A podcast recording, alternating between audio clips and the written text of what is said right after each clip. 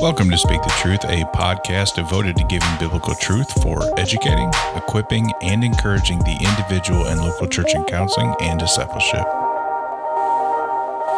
Hello. We are back in studio yet again. I have to say that because it's been a long time since we've been in, but we're going to get right into the podcast today. We're going to be focusing on what today, Shauna? Self-centered spouse. Are you taking notes? Do you need a notebook? Yeah. To get before the content a moment. Here, let me get you a pencil or pen. Yeah. Maybe the passive-centered spouse, maybe? Oh. Or the... I'm curious why we say back in studio, because obviously if we're recording a podcast, we're in the studio, right? So like, where else would we be? It's about being present in the moment, as in not being in the moment. Just kind of like the standard intro. Yeah. Oh. Or my inability to come up with anything else creative. I don't know. One of the two. So who do we have with us today, Shauna? Wait, why do you turn it back over to me? You introduce Brad. All right. Brad, you and Jeremy, or you and Michael are best friends now, right? Absolutely. The last podcast, well, we do share some soreness in our backs, although the activity was completely different. So anyway. Yeah.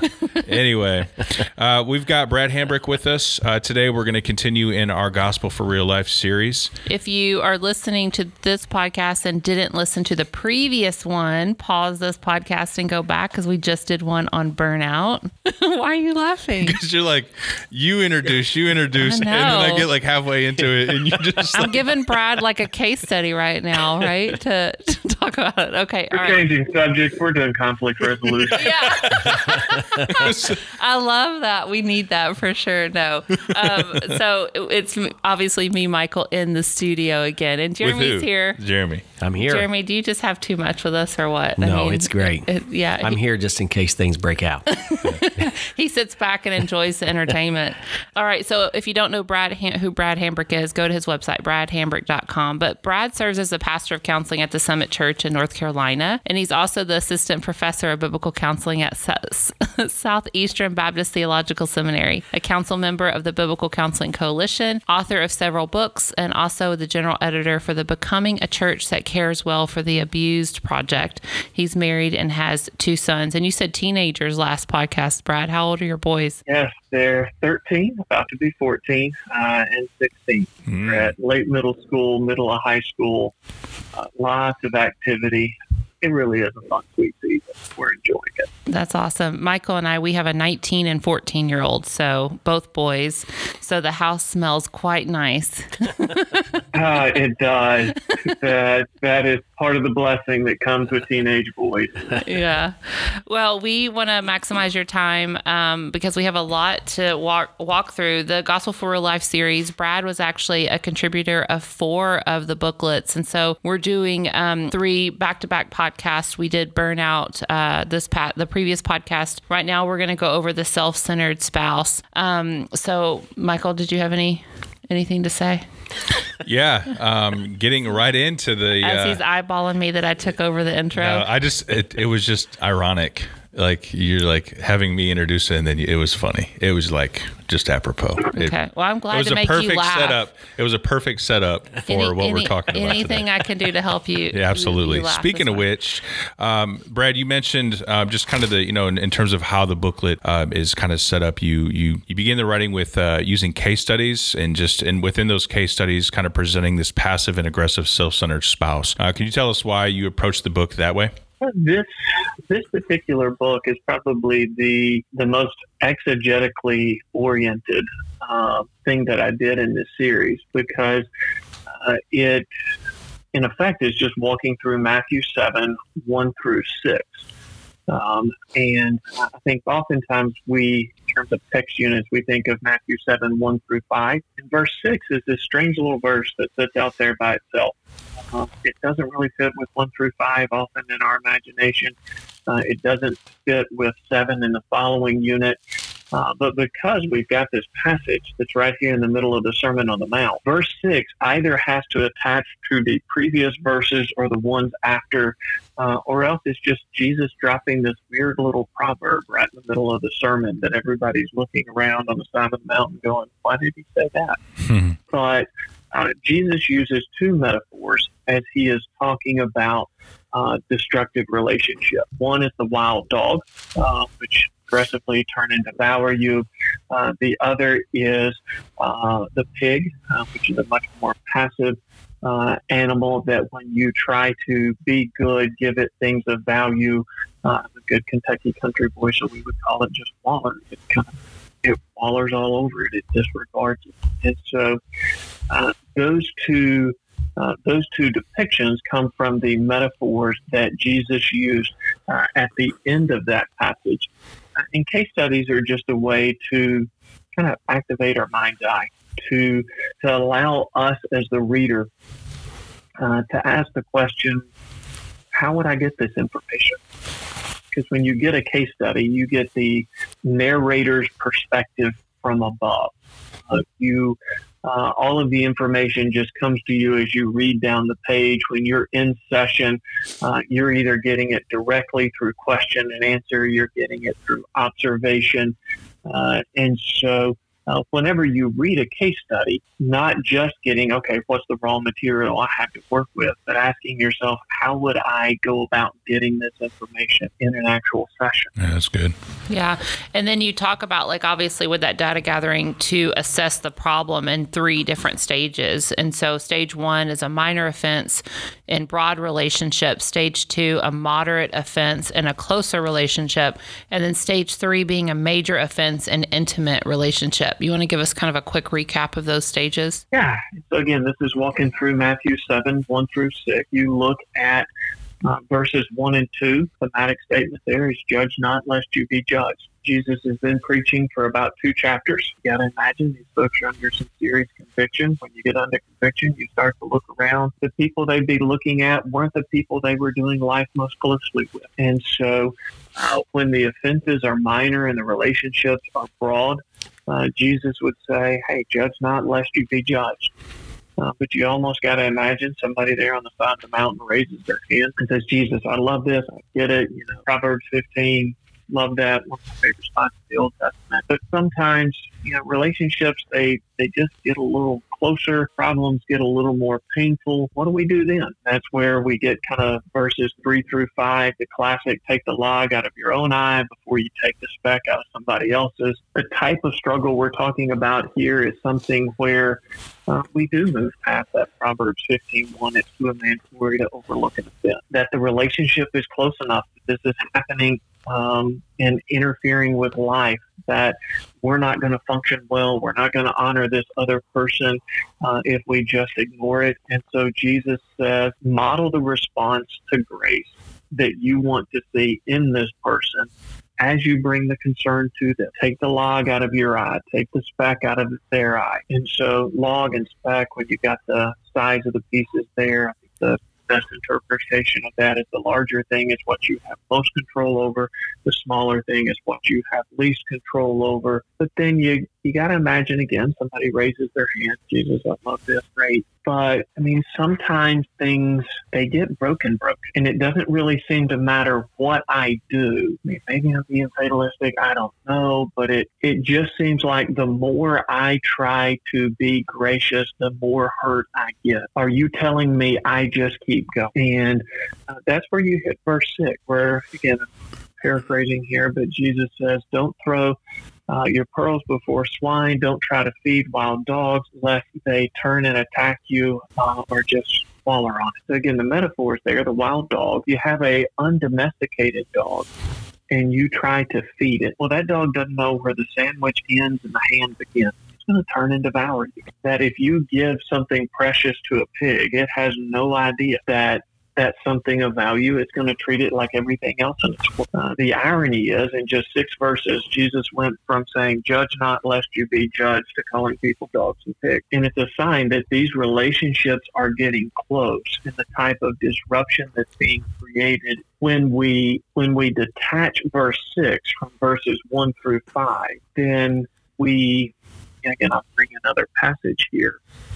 It's as if we remove the implication that Paul taught in Romans 12, where he said, as far as it depends on you, live at peace with everyone. Well, both Paul and Jesus are saying the same thing. There's going to come a point where the degree of non-care in this other person has reached a spot where what needs to change isn't on your side of the fence. And so when we're saying here, and this booklet looks at marriage, but it can be broader, other relationships, where one person is showing disregard to such a degree that the rules of engagement that Jesus would give us change, where he is more concerned for our safety and well-being than the continual going at this at a 50-50, take the log out of your eye, take the speck out of somebody else's, and just hope it goes better. That's great. And in a counseling situation, you know, it's very helpful for us to know when we have reached that stage, or what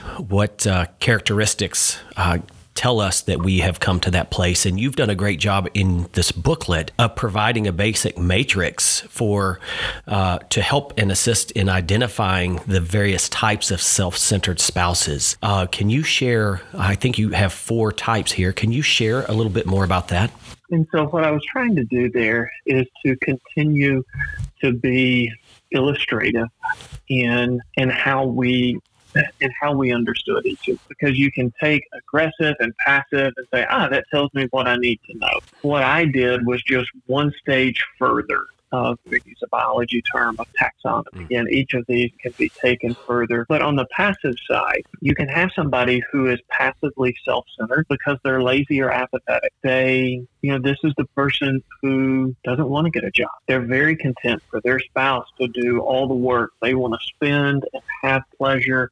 They don't want to engage with the rest of the family, and it's purely a willful defiance on engaging. But for other individuals on the passive side, it can be a lack of emotional intelligence or emotional awareness, that they the aptitude. That in the same way that we can be strong in math and weak in English, that we can be strong in certain areas of life and weak in another. There's some individuals just with how they're wired and made, they don't understand. And so trying to give a couple of examples, one that's more willful on the passive side, one that is less willful, with the aggressive side, just trying to make another distinction that hopefully is helpful. The situationally explosive, the person who's often nice, but then you just have these moments where they blow and flare up, and it happens consistent enough that it wasn't one bad day, but there's enough other things that doesn't match up that this is who they always are, that it can be really disorienting. And then you can have the maybe more malicious, where you have the intentionally manipulative self-centered spouse, the person who seems very strategic, coercive, that their approach to being self-centered really is trying to take over and be in charge of the totality of their loved one's life. And so since this book has come out, like if somebody's reading this and they say, hey, I want to take a next step with what I'm getting here in the Self-Centered Spouse book, that project, Becoming a Church That Cares Well for the Abused, you can find the resources for that at churchcares.com. That's where I had the good fortune of being able to put together a team of people who specialize and destructive relationship, and create a bit of a handbook and tutorial for how do we as churches engage well. And so, this book will give maybe that initial broad brushstrokes taxonomy. If somebody says this is good and I want more, the Church Cares project would be one I would really recommend. Yeah, I appreciate that. That's definitely going to be a resource that I'll put in the show notes, just as a follow-up and for those who want to kind of pursue that a little bit more. And you mentioned that, we've got these types of self-centered spouses, aggressive, passive, and to your point a moment ago, anybody picking up this book, reading it, we're going to find ourselves being either one of those spouses at any given point, within our relationship and our marital relationship. But what would you say, Brad, in terms of strategies of interaction within these types of self-centered spouses? What would be some strategies moving forward for those who have identified who they are in terms of what spouse, so on and so forth? Yeah, and so I'll make kind of one precursor distinction as I get to that question. The statement I'm about to make, it can make us a little uncomfortable, but I think if we reflect on it, even though it's uncomfortable, we'll acknowledge it that it's true, that when we look at people, we're all equally broken. We are not all equally toxic. That's a good distinction. And so Right. That nobody needs a double dose of Jesus to get to heaven. Nobody needs Calvary on steroids to get to heaven. When we make this distinction, we're not talking about, we're not making the ground uneven at the foot of the cross. What we are saying is that some people, in the way that they relate, there is a selfishness, a self-centeredness, a destructiveness that, as we look at that passage there, Matthew 7, 1 through 6, I mean, Jesus is, he is talking about levels of destructiveness in relationship. And when he gets to that third level, he moves from how to fruitfully engage, which is, he gives several different approaches to that in verses 1 through 5, to giving a caution in verse 6, where he's saying, hey, what you do on your side of the relational equation is not going to be the most important thing in terms of whether what needs to happen. Right. And so oftentimes out of the best of intention, it usually comes from a place of wanting to be humble. We're like, hey, if I just do a better job, maybe this will go better. And yes, we absolutely want to engage with as much honor as we can. We don't want to become people who fight fire with fire. But when we get to a spot where we say, hey, this isn't just garden variety, this is willful ingrained habit, then what we want is, we still want to honor, but we don't own what's wrong. And so maybe just using an example, if you're in a relationship with somebody who's in the throes of addiction and they turn to alcohol whenever life gets hard, and then when they get intoxicated, they get either despondent or aggressive, you can manage the house as well as you want to. You can get the kids to mind their P's and Q's as much as you want to. But what Paul would say there in Romans 12 is, as much as it depends on you, live at peace. And so recognizing where we don't have control over this situation. When I'm removing the log from my eye, I can control it. But here, that is no longer something that's going to be fruitful. And so I have to begin to manage my life as if what is most destructive in this person's world is not going to be largely influenced by what I do or don't do. I quote Matthew Henry, his kind of historic, well-known commentary on Matthew 7. He says, in this, we see God's tender cares, not continually placing themselves out there to be beat up by those who show no indication of change. And so it doesn't mean we give up on it. It just means we're no longer relating as if what needs to happen is going to be enacted by us. And that gives us emotional freedom. I like how you put in the book, actually, in the section of strategies for interaction, that, counseling in abusive situations should not be marriage counseling. And you actually say either it's marital, don't confuse marital enrichment, which is refining a marriage within the bounds of a healthy to become increasingly enjoyable, with a marital restoration, which is focusing attention on changing a problem that is a threat to the marriage. So in the book, you really kind of break down those strategies for interaction and give us as counselors and pastors, those that we're caring for, just really the knowledge of practical application, and given us kind of a game plan of how we interact with the couple or what they're working through. And even in another portion that I like, just kind of getting people excited about the book, is there's a part of talking about the past, and you separate the difference between forgiveness, which is absorbing the pain of sin without punishment, and restoration, which is working towards making something what it once was or was intended to be. And so it's just so good. Just, Brad, you're so good at definitions and just really walking through where it's a case study, but just practical applications of, me as a counselor, how can I grow to give me a game plan of how to interact with this particular spouse, or, like you said, not just a marriage, but any type of relationship. Like, how is this manifesting in their life in general?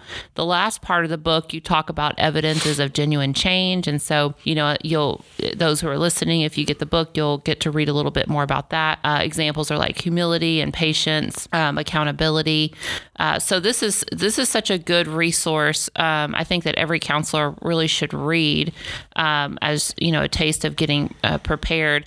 But one of the things I really like about this podcast too, and I know we're over, and so we've got to unfortunately wrap up, but when you first started breaking down Matthew 7, what I want to bring to everyone's attention is, Brad, the way that you actually explained it to us on the podcast is really the way that we could explain it to someone in a counseling room. So if you want to go back and listen to the beginning of the podcast when Brad was walking through Matthew 7, and really as you were talking and explaining it to us, Brad, I can see and I was hearing, this is exactly how we would almost walk the counseling, like in the counseling room, I could walk them through this passage in the way that you did to kind of bring that to their attention. Didn't you kind of notice that? Yeah. Yeah. So Brad, thank you for that. Counselee who feels like, for that person who really loves the individual who's hurting, and they feel bad for being stronger towards them.